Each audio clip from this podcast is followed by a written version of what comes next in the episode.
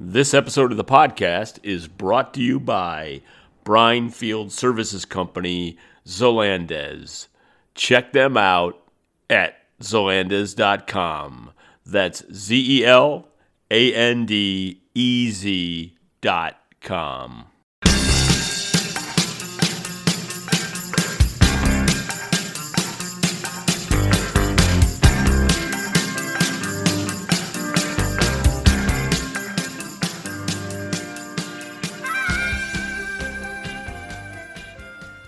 Hi, it's Joe Lowry. Welcome to another episode of the Global Lithium Podcast. Today is episode 157. My guest is Peter Hannah of Fastmarkets. It's a wide ranging discussion from price to supply and demand to cost curves, lepidolite, sodium ion, what's driving the price volatility in China, and a whole lot more. Without further ado, Peter Hannah.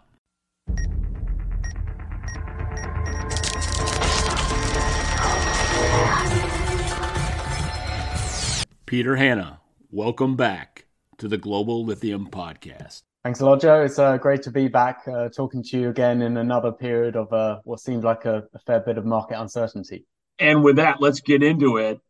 What is your assessment or your thoughts on the current price situation, particularly in China with the rapidly tumbling spot price? Yeah, I mean, it's, a, it's quite a big question, so it probably requires a, a fair length of answer. Um, I think there's always two things we can do in price. You can observe price, and pure observation tells us that yeah, it's a serious downtrend going on at the moment, and it's still got a bit of momentum behind it. Um, but probably the more interesting thing to do is try and interpret the, the price action um, and see what it means for where we are in the cycle, where prices go forward from here. Um, and to do that, I think obviously you really have to understand the drivers. Um, for me, the drivers were are twofold as you'd expect: supply and demand. Um, the high price uh, regime has pulled out a lot of very sort of unorthodox um, marginal supply into the market um, that that has, you know, hit in to some extent DSO, uh, reprocessing of tailings, high cost lepidolite. It all brings lithium units into the system. Um, but uh, personally, I feel that the current slump is more uh, aligned to a dip in demand, as you said, you know, particularly localized to China, um, but also fairly sluggish outside. Um, if we look at the China situation, the the drivers are severalfold. So um, obviously, you have the the typical seasonal slowdown around first quarter of the year with Chinese New Year. Um, you had the the withdrawing of EV subsidies, which sort of pulled a bit of demand from this quarter out back into the last quarter of last year.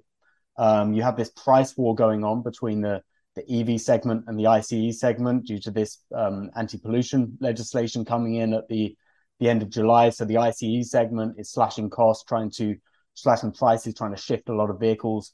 Um, but beyond that, I think that the the biggest factor is still the macroeconomic situation and, and mentality in China coming out of the, the COVID period. Um, now, I think just after all of that, those years of experience, um, the Chinese consumer is a little bit rattled at the moment still, um, and it's going to take some time for that confidence to come back, uh, particularly with the, the property market quite sluggish as well. That's obviously where a lot of Chinese domestic wealth is tied up. Um, so I think we in the outside of China expect the big tanker that is the Chinese economy to turn around a little bit faster than in reality it is. So uh, yeah, we're we're seeing this slump in demand. Um, but for me, the the factors that are driving it are largely, you'd say, temporary. So presumably there will be a bounce back at some stage once those have passed through. It's a pretty interesting combination of things. One, the ending, at least temporarily, of the EV incentives and then layering on that a mad dash for people that are making ICEs to get rid of them before the new legislation comes out. Which do you think is a bigger factor, or do you have any any thoughts on that?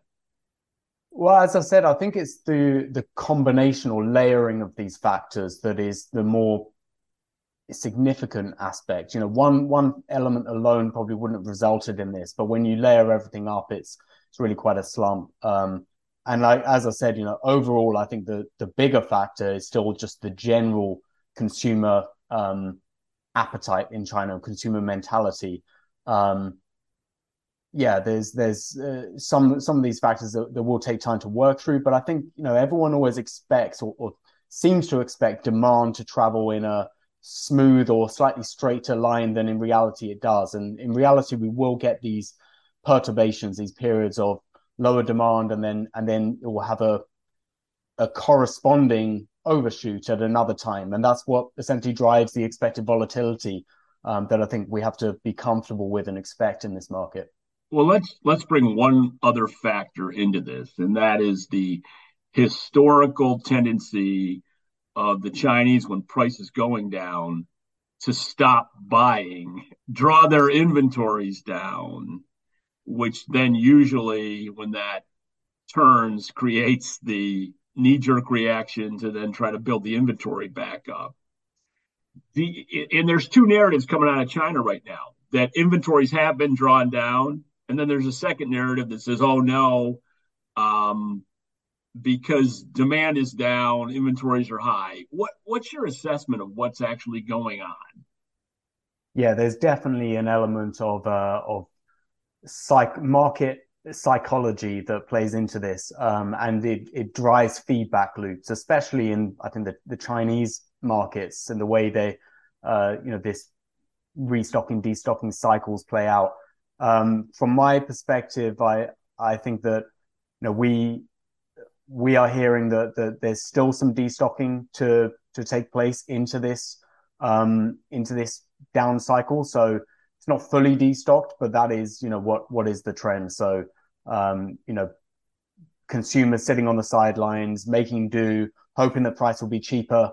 Um, you know, a few weeks from now, but eventually you'll start to see um, you know turnaround on that because people will start to quietly just become more active in the spot market and that's why I think when when we do see a recovery, it will probably be more U-shaped than than V-shaped. I think you'll see it probably in the inventory data first, as um, you know the the smarter or more astute consumers will start to to quietly restock, um, and and you'll get that shift of the inventories that are built up at the mine site to uh, restocking at the cathode side that was a question I was asked yesterday was, you know, what do you think inventory levels are? Said it's really hard to know what inventory levels are in China. Eh, do you feel the same way about that, or do you have some source that I don't know about?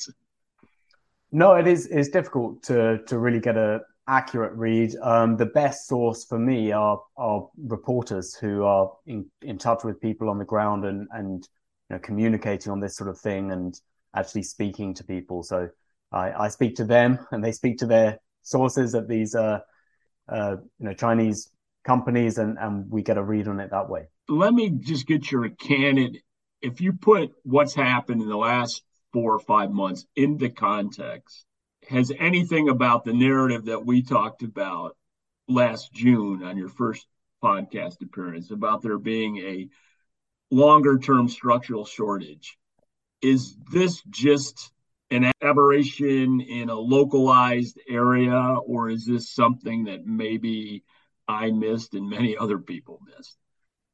Yeah, I think that's the key question, isn't it? That everyone's sort of asking themselves and, and trying to really uh, drill down into our own reading of the situation. Um, for my part, if I really yeah, step back a bit further, I, I do see it as expected volatility um, in that is largely driven by temporary factors, um, and that the overall narrative of this being a, a mega trend and a real sort of super cycle paradigm still is in place. You know, this is a market growing at uh, more than 20% CAGR um, and is going to continue to be a real struggle for supply to to match up to demand, and especially given the the the tendency in super cycles to consistently underestimate demand and overestimate supply. So when when people sort of roll their eyes at the bullish narrative and say, "Oh, it's different this time, is it?"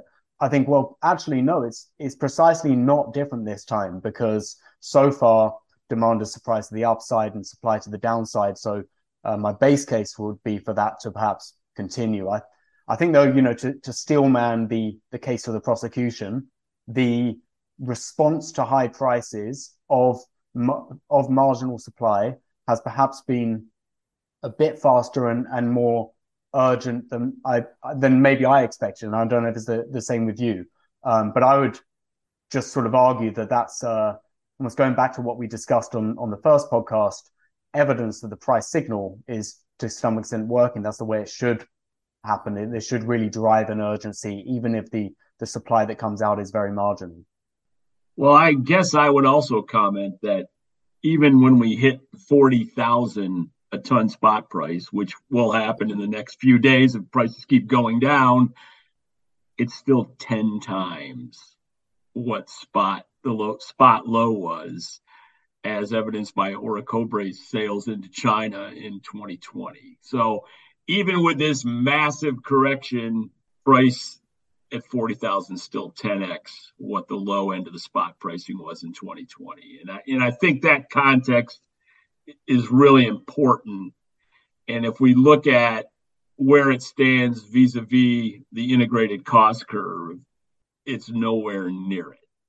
Yeah, I completely agree. I mean, it's it's all about you know context and expectations. Price markers, you know, your your four handle, your five handle on price looks very different whether you're coming down towards it or going up uh, up towards it from from a lower price. And but I think you know speaking speaking to our analysts um, and their forecasts, which are you know, still fairly high, they they say, look, it might not be as high as 2022 maximum levels, but it's still an incredibly bullish outlook.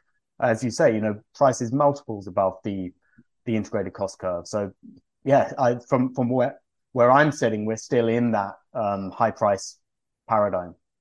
If we were looking at this two years ago and prices prices shooting up and I certainly never expected it to. I thought the next price cycle would stop somewhere in the 30s. Everybody would have been happy with that. You hit 80. And when we talked last time, we really talked about inside China, there was a fair amount of transactions at, at the spot price. Where do you see in a moment where everybody's pulling in their horns, how much of the volume is actually moving at spot? because there isn't a whole lot of volume apparently moving the last couple months. Yeah, I mean, in in this sort of market where the the consumers are standing off and you know waiting for for lower prices, you do tend to get a a, a bit of a drying up of liquidity. Um, so in the China domestic spot market, we're seeing lower transaction volumes. Uh, funnily enough, though, the, the availability of material that that's providing is seeing slightly higher volumes in the seaborne spot market.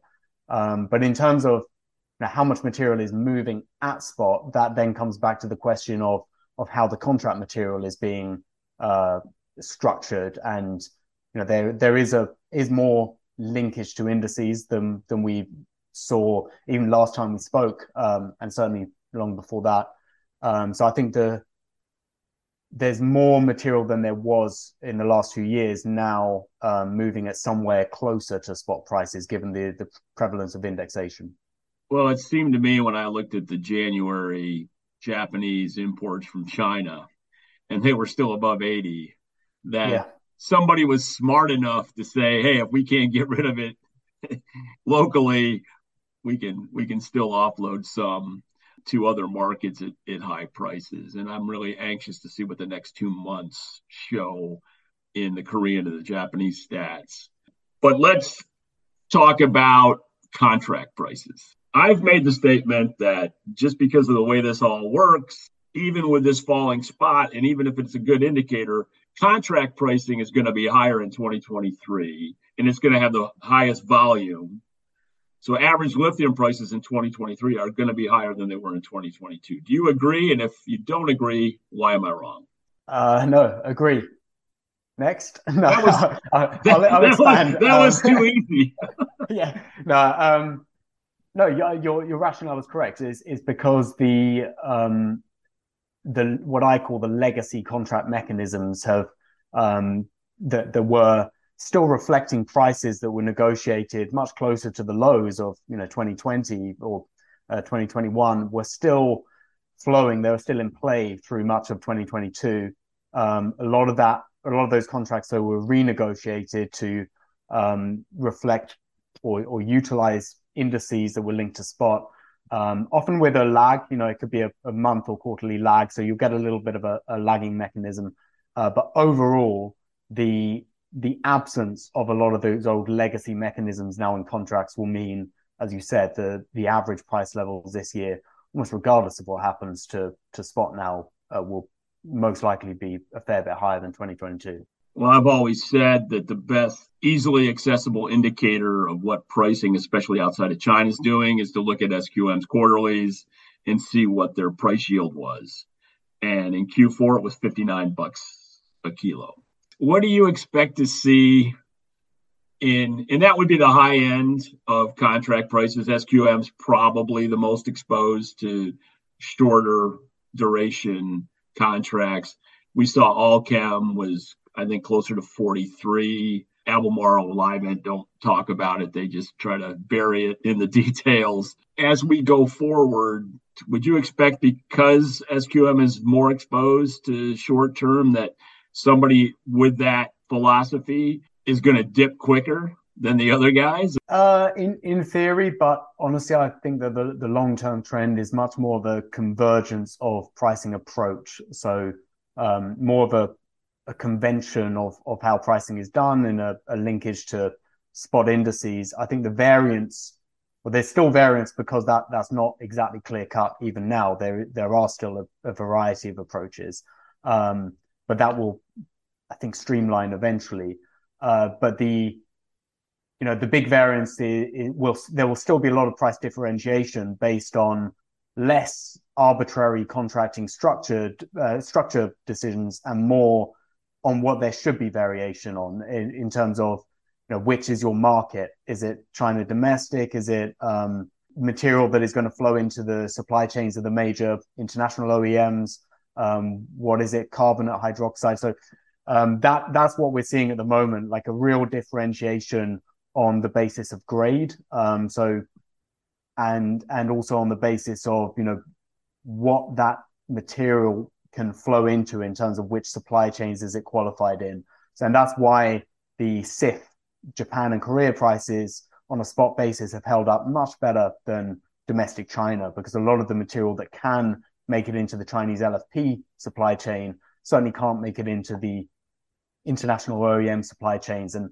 and there's where I think uh, lithium specialty chemical characteristics really come into the fore. It's in this sort of market environment um, where where we see a lot more differentiation. It's it may be easy easier to bring sheer lithium units to the market, but it's still incredibly difficult to make top tier battery grade lithium hydroxide, and and that's what people like you have always been saying, um, and it's it's clear now in the price signals. All right, we talked about the short term. When we start going back to the what what do the next few years look like? and you read bank reports, there there are really three mindsets. And one would be undersupply for years and high prices. Then there's the most interesting and hardest to understand undersupply for years and rapidly falling prices. And then third, oversupply and rapidly dropping prices, which which does make sense if you believe somebody can bring capacity on much quicker than we've historically seen. What are your thoughts on the longer term and the you you said it before, people say it all the time. You said it on the last podcast. Ultimately, higher prices fix high prices. Mm-hmm. It's just how long does it take? Yeah, uh, I, I certainly with you on the the confusion around the middle one. Uh, the the case that um, there will be undersupply, but yet still falling prices. Um, that that's perplexing. Um, having said that, you know our analysts are um, forecasting slight deficits over the next uh, few years out to 2026, but deficits that are that are accounting for um, adjusted apparent supply, so the need for to build working stock as the the whole industry grows. Um, but the argument for for prices being slightly lower than maybe 2022 levels is because that's accounting for the for the restocking um, component. There will be, you know, smart smart consumers will will restock when prices are slightly low, and then maybe sort of hang back a little bit if, if prices run up. So you can perhaps have a slight deficit, but prices still a little bit lower than 2022 levels, but still at very high levels historically. In terms of the, you know, my yeah, where my, I sort of end up is far more towards your first um, case scenario, which is um, undersupply and, and high prices. I think that there will be periods where you get a uh, a rapid response of what you'd call swing supply. You know what we're seeing now, um, marginal supply that really has no right being in a in a market uh, in in normal periods.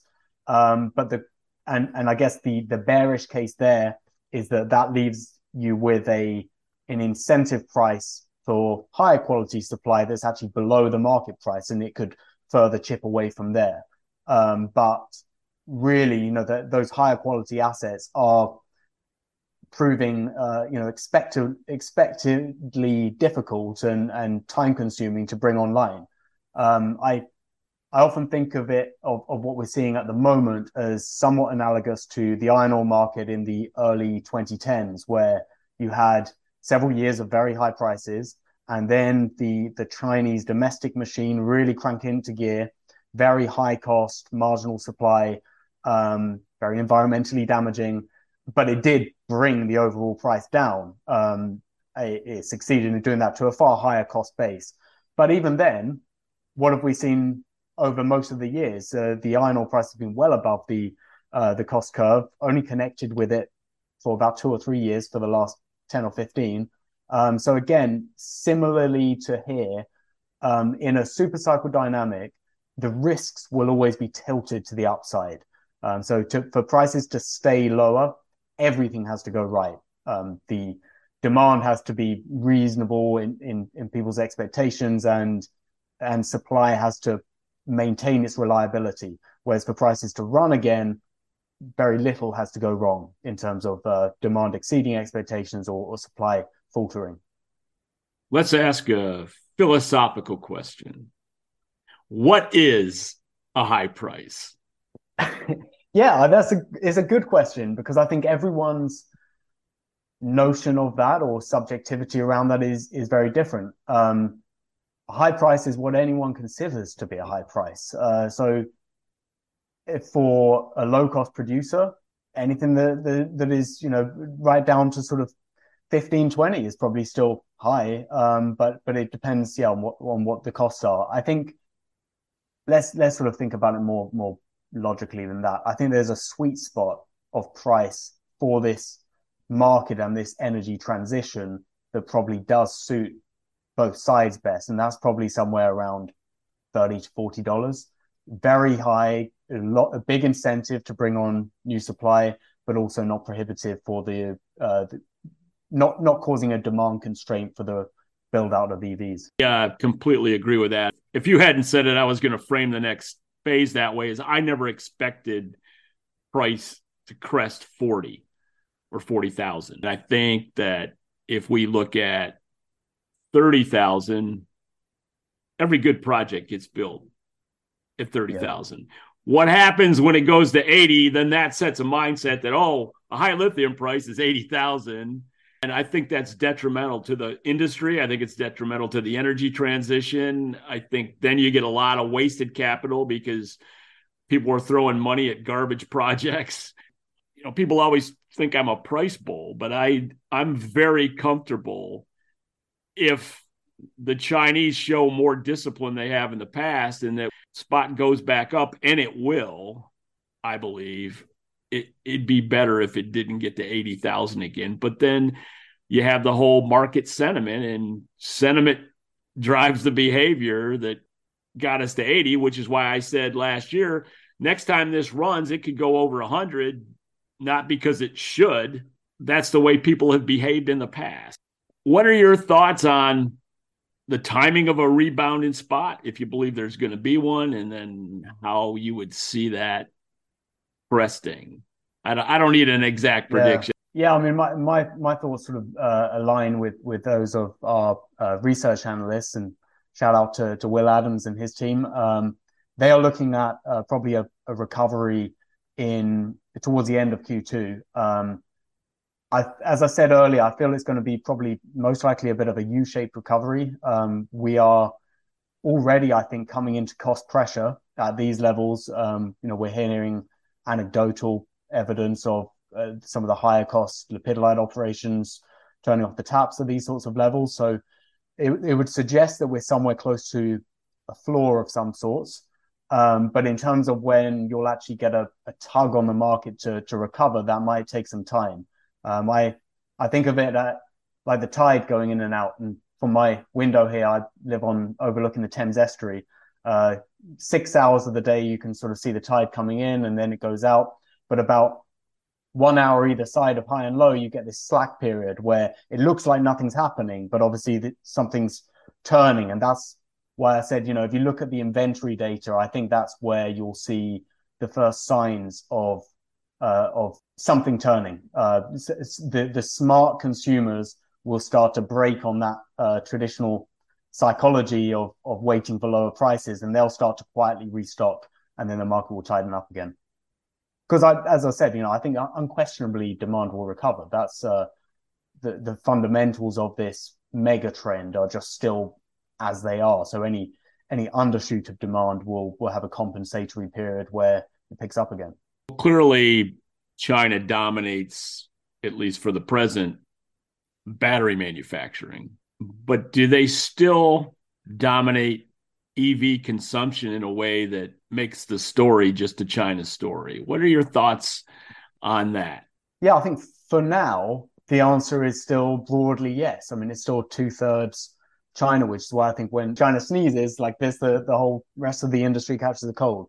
Uh, but it, it won't be like that forever. So um, the the US market in particular is the big sleeping giant that is is growing fast, coming off off a low base.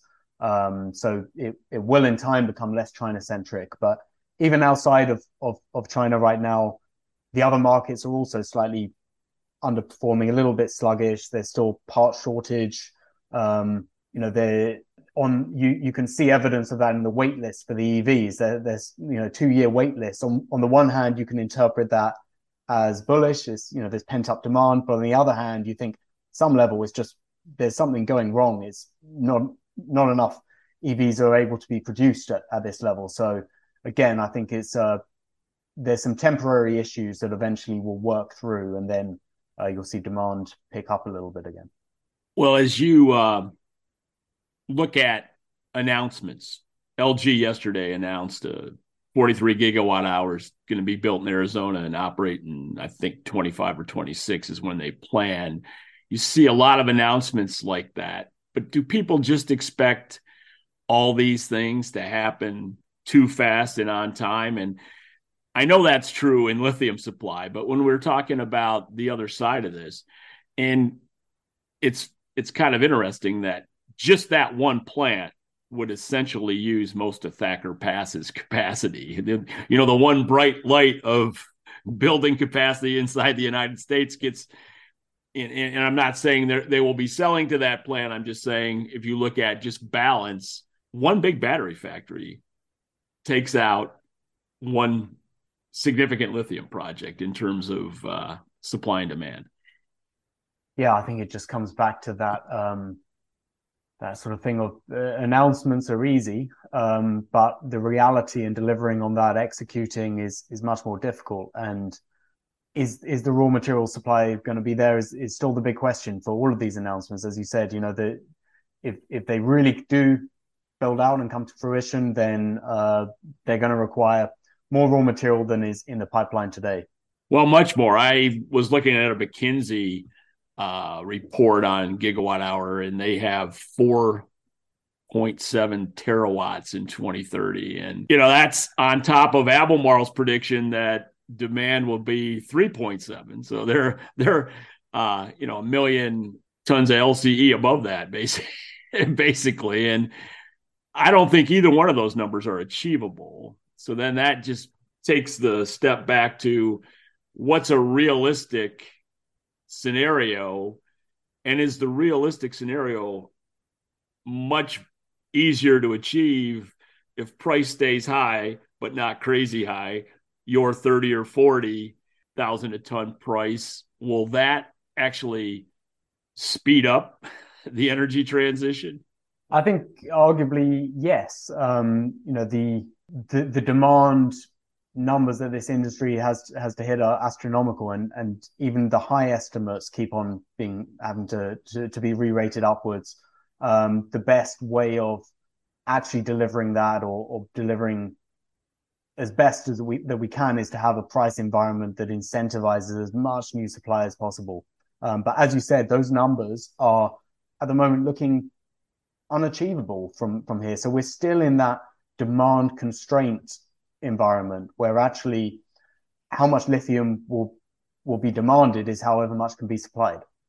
Yeah, that's that's the way I view it. And for that listener who just heard me talk about LCEs and terawatt hours, gigawatt hours in the same, I don't use a lithium intensity of 1.0. I use something closer to 0.85 now. But the statement is is fair that if you took a 4.7 terawatt hour world in 2030 that's much higher than and we can quibble whether it's 850,000 more or a million tons more than than the Albemarle number but I think the point's fair but I know there's a lot of listeners who like to see me trip up so uh, I'm just getting I'm just getting ahead of that one we would like to thank our sponsor Zelandez for bringing this episode of the Global Lithium Podcast to you today. Zelandez prides itself on providing a new way of doing things in the lithium brine space. Are you tired of low confidence data, lack of actionable insights, and multi day turnaround? Then head to www.zelandez.com to learn more the top six lithium chemical producers, which I would say were SQM, Albemarle, Ganfeng, Tianqi, Allkem, and Livent. No disrespect to somebody like Pilbara, who's not making lithium chemicals at this point, just making LCEs. Um, they had about 60% of the market in 2022. In 2018, the top four had 70% of the market. So we're seeing a change, which we needed to have happen how many suppliers do you think it's going to take in 2025 to take half the market? How are you seeing this change when you look at the dynamic, the Lithium Americas, the Pilbaras as they uh, try to develop chemicals, MinRes, people like that? What do you see as the industry structure in 2025, 2026? Yeah, so our, our numbers on the uh, the research side suggest that the the big six, um, as they are today, would would be accounting for more like forty to forty five percent of uh, total supply by twenty twenty five, um, which yeah obviously suggests that you would have a more diversified supply base with more players making that up, and I think you'd probably see around an, another sort of five or six players to get you up to the the sixty percent the the the big six held last year. Um, most of those, I think, would probably actually be the Chinese integrated players to to, to get up to that number. Um, that that's the the scenario as it stands right now. But obviously, there's the prospect that we see M and A and consolidation between now and then. Um, especially, I guess, if if prices come a little bit lower and, and asset valuations look a bit more attractive. When you were on last June, we talked about Fastmarkets price methodology. With all the change we've had, and the, even in this short, relatively short period since we last talked, has anything changed in your price methodology? Have there been any tweaks? Do you, how does that evolve over time? In terms of our pricing methodology, nothing really has changed since uh, since we last spoke. Still the same uh, methodology and, and approach applied. Um, and everything I think I've emphasized around our emphasis on being really specific as to what our prices represent has, uh, you know, become ever more important. So, you know, as we price spot, we mean spot for delivery within a t- certain time frame. Uh, we're very specific as to the grade we price into the regional basis, and being um, very strict in adhering to that, as our uh, pricing assessors do, our, our reporters do.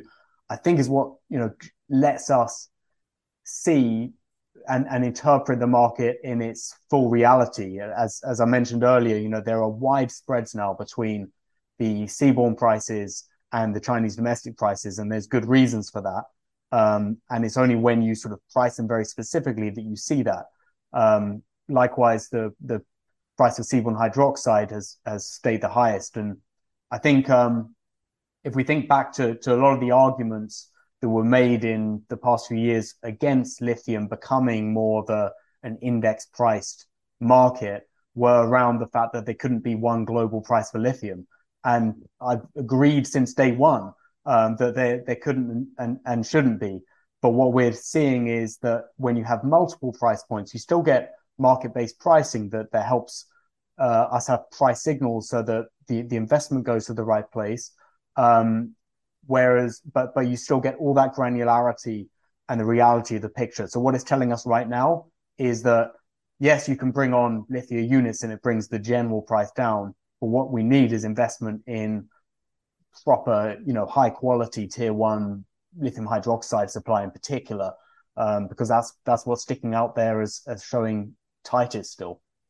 Well, the interesting thing to me, I referred to the Japanese import stats in January the price of hydroxide was half the price of carbonate. And that just goes back to show you contracts. Contracting structures, yeah. Yes. But the, the and, real price signal though is the is the spot signal. That's the signal. The the realization obviously is relevant, um, but it's reflecting more arbitrary negotiated elements. And I think what we're going to see going forward is what I've talked about 2022 had the largest price dispersion I think we'll we'll see in your lifetime, not even my lifetime. It was 10 below 10 to a little above 80 on a isolated transaction basis and I, I know there there were contracts out there that were still under 10 in 2022 and I I completely agree with you. I think you're going to start seeing the convergence of as old contracts roll off and price meth- methodologies on contracts evolve, that there'll be much, much less dispersion between high and low within the same product grade. Obviously, yeah. yeah. I think that the key key thing I look to emphasize is that there will still be differentiation, but for the right reasons. It will be reflecting real, you know, market factors, value in use, um, you know, grade, locational factors that are are real and should be differentiated looking out to the next five years, we currently have a world where Australia and South America dominate raw material supply. How do you see that evolving with developments in places like Africa, Canada, Brazil? Yeah, it will definitely become more diversified. I think um, looking looking forward, we still expect Australia and South America to be um, obviously very major, pretty dominant sources. Um, but the big growth that we see is domestic China um, to almost come alongside those other other sources source regions. Um, and the the second biggest would be the growth out of Africa, which will probably still be largely Chinese controlled, um, with obviously yeah Canadian North American material growing as well. Um, but overall, more diversified, um, which is necessary. We need the lithium from from wherever it lies. Another thing I'd like to get your thoughts on is when you look at the cost curve, in my mind, there's two cost curves. There's the vertically integrated cost curve, and there's the converter cost curve. The converter cost curve is essentially controlled by the price of spodumene from Australia to China. We have seen spodumene price hold up quite well. Obviously, a lot of that's done on hydroxide based uh, formulas how do you see spodumene price evolving over the next well the rest of the year? Let's frame it that way. Yeah it's, it's a difficult one. Uh, i think it will still be coming it's, it's, coming under more downward pressure right now as we speak. Um, i think that's difficult to to argue with. Um, as the the the Chinese prices come off in particular. So it's, it's catching that downdraft as well. Um, having said that, as the industry stands, you know, it's still uh, where there's a, a, supply bottleneck at that raw material spodumene end. Um, so it all depends on, yeah, how that market balance for for that feedstock in particular um, holds out. Um, I, I think though, you know, in terms of where prices are now and sort of where the where the converter cost curve is, um, I'd argue that we're we're already almost touching it. As I said, we're we're hearing that there there is some um, uh, shutdowns of some of the really high cost marginal assets, um, and I think we've actually been probably more connected with a very uh, unusual or, or, or, weird cost curve for, for longer than we think. I mean, even when prices were at sixty or seventy dollar levels, there was lepidolite being mined illegally from the back hills of Yichun that was marginal at that at 60. So, you know, we, are in touch with the cost curve, but it's just a cost curve that's got nothing to do with, you know, the proper industry, um, let alone the integrated industry. Let's bring ESG into this for a minute. The world needs all the lithium it can get, but you've got most of the world, especially outside of China, signing up for battery passports and ESG compliance. Lepidolite artisanally mined is certainly not ESG friendly. I can see this, what's happened makes perfect sense to me from the way China behaves on, and even Africa. There's a lot of artisanal mining going on in Africa right now. But as you look at a maturing battery industry, and a maturing lithium industry. Do you think that kind of supply can be isolated by a battery manufacturer like a CATL who's shipping globally and say, well, your battery passport looks good, but this other stuff we're using, we're, we're just gonna we're just gonna sell it in this this niche market. That that seems to me to be the ultimate in hypocrisy if it's allowed. Yeah, I, I agree. It's just um, how how naive uh, do we have to be to believe that it it will be called out for for what it is? Um, you know, you look at the the commodities industry, and there's just example after example of of this sort of hypocrisy where it makes you uncomfortable if you look into it too closely. But um, ultimately, I think that the best means of of uh, you know dealing with this sort of thing in the market is to have differentiated price points. So I, I certainly believe that we'll see um, more of a development of the of market pricing for material going into the US and into Europe that is more subject to uh, these stricter uh, requirements that will show a different price action, um, and and part of that will be ESG. Um, so that's that's ultimately the, the only way we deal with it because otherwise you're reliant on say you know chinese domestic government legislation which who knows? It's nothing nothing we can do anything about. Let me ask you since we last talked what is the biggest surprise in the lithium market for you?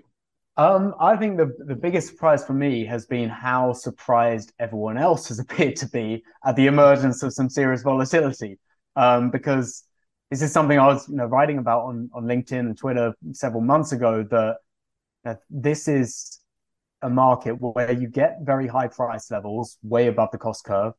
You give yourself a much bigger canvas for for the price action to be painted on. The brush strokes are, are naturally bigger, um, and where there is a slight uh, temporary dislocation or a, a pullback in demand, then there's nothing much holding price between that sort of opportunity cost competition pricing level at the consumer end and cost pressure. So price moves very fast between those sorts of levels, and um, and it's never a straight line. So I think one one thing that I think people have been called out by, even though they shouldn't have been, is is volatility. It's easy say, me saying that when I have no skin in the game.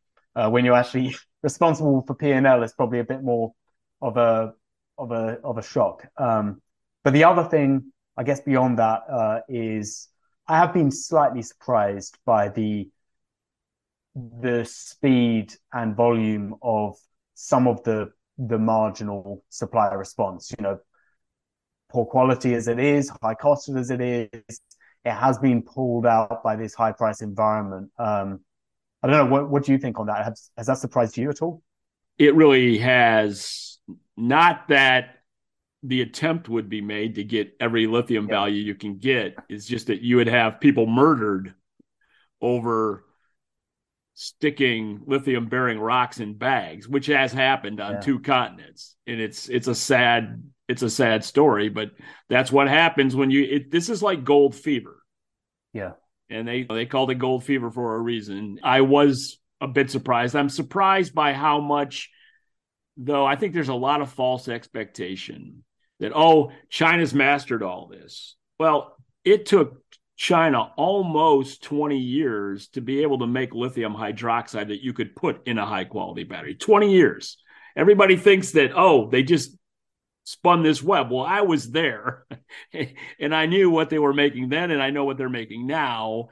And, and I just think that people's expectations of China's ability, like China's the only country that can quickly respond to things. I think that's nonsense. I think they have in the past just because of an entrepreneurial spirit that maybe other places don't have that are, are, are starting to see that they they need to have. But I it surprised me. Lepidolite's been there for a long time. I mean, last time we had a lepidolite company formed that didn't get into production quick enough to actually affect the market. But I think right now that you're seeing a shakeout in the volatility you talk about. I, I have said this for years since I've been doing this podcast that China is the most volatile market, will always be the most volatile market just because they have the the spirit to um, do things quickly and not worry about the consequences. Mm-hmm. Whereas when you, when you operate from a purely entrepreneurial motive. And that's that's the real irony of all this because i start talking about entrepreneurs in china everybody says well china's communist. Well i think people that have that lens have never been to china. Yeah, and have have never have never seen what what happens. So when i was living there and i'd take a trip i'd come back and there'd be a bridge half built. Yeah. by the time i got back and if that was in the united states that would be a six year project um, I'm digressing a little bit here, but yeah, I was I was surprised, but I also don't think the whole lepidolite or bit is sustainable in a in a serious battery world. Yeah, I, I, I think it's a blip.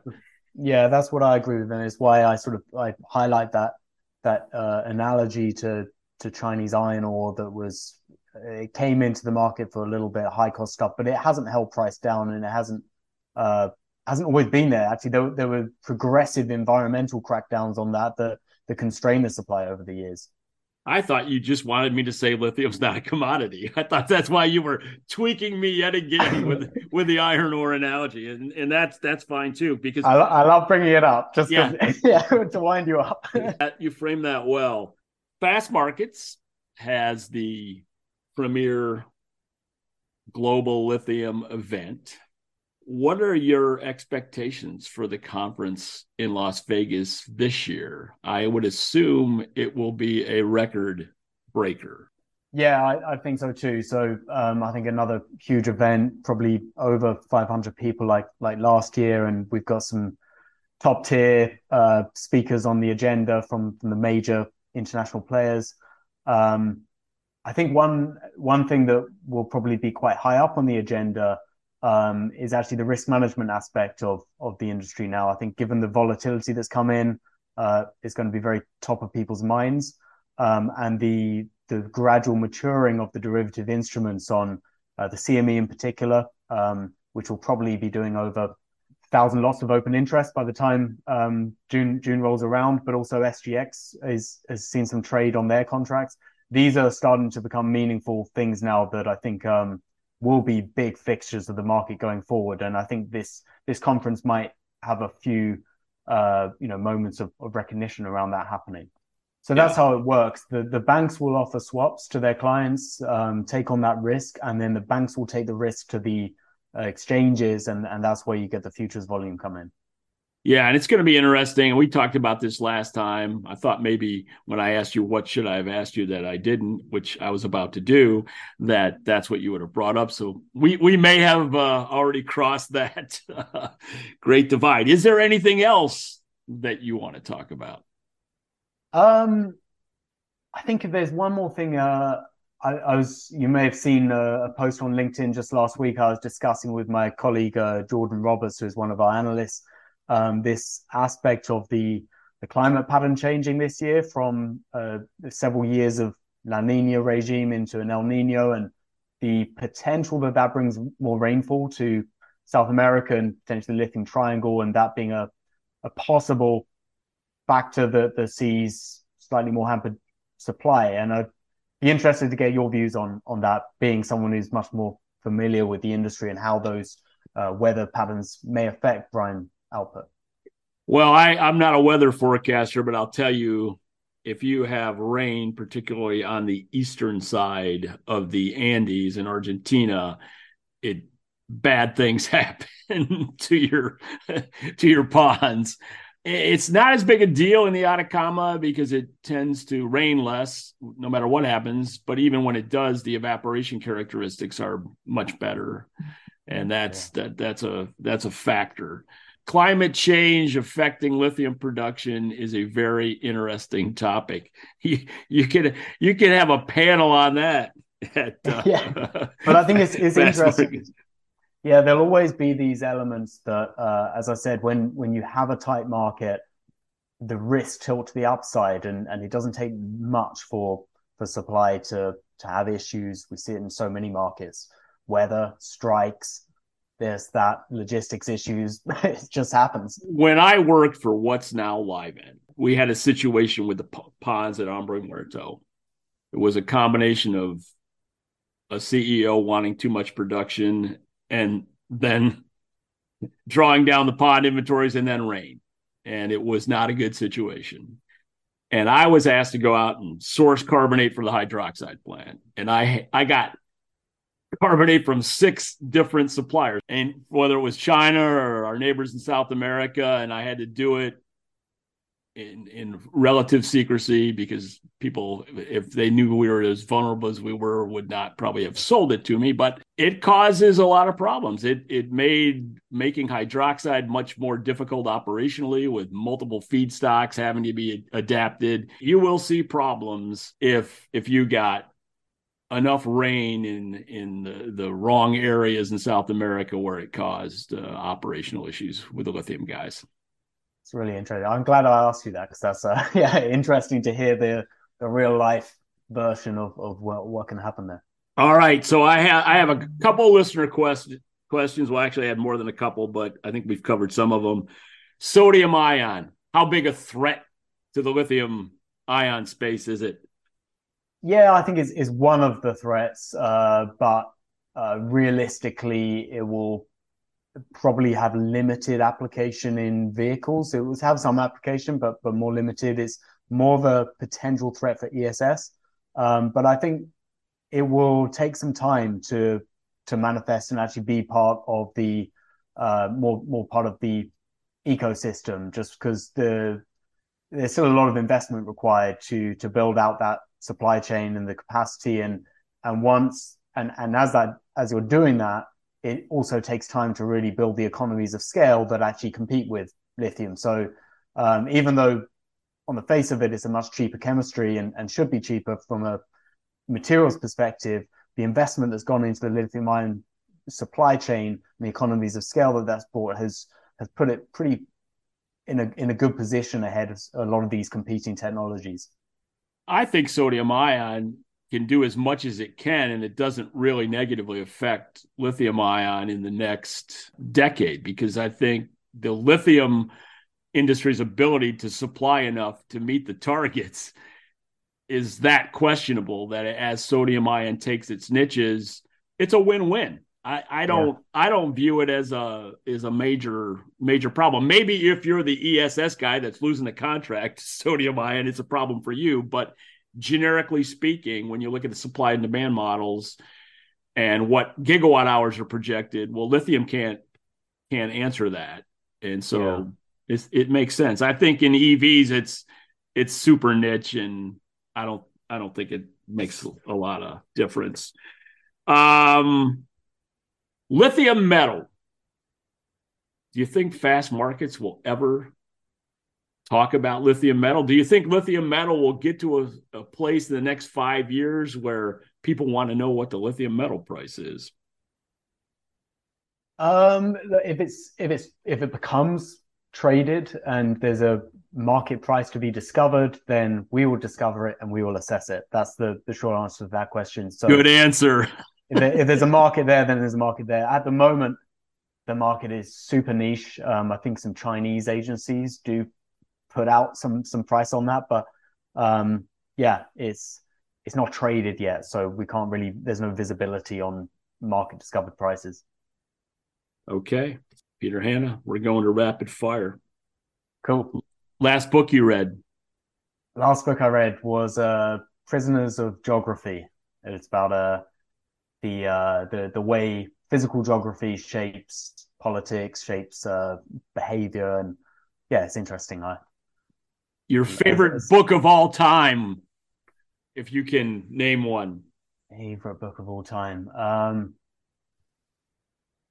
I have no. I, I will probably think of others uh, in in the next few hours, but a book I loved was Bravo Two Zero by Andy McNab. Just a really great uh, story of SAS mission gone wrong in the in the first Gulf War was incredible.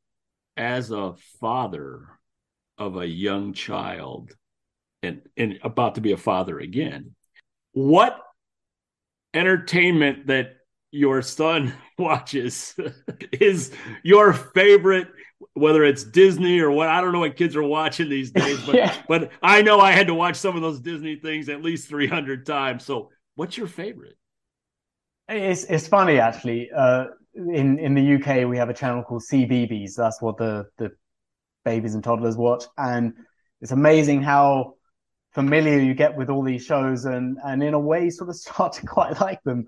Um, the one that has been around for a long time, uh, since the '90s, actually, is the Teletubbies, um, and that especially some of the older episodes are actually quite sort of surreal and a bit psychedelic and they're quite, it can be quite entertaining.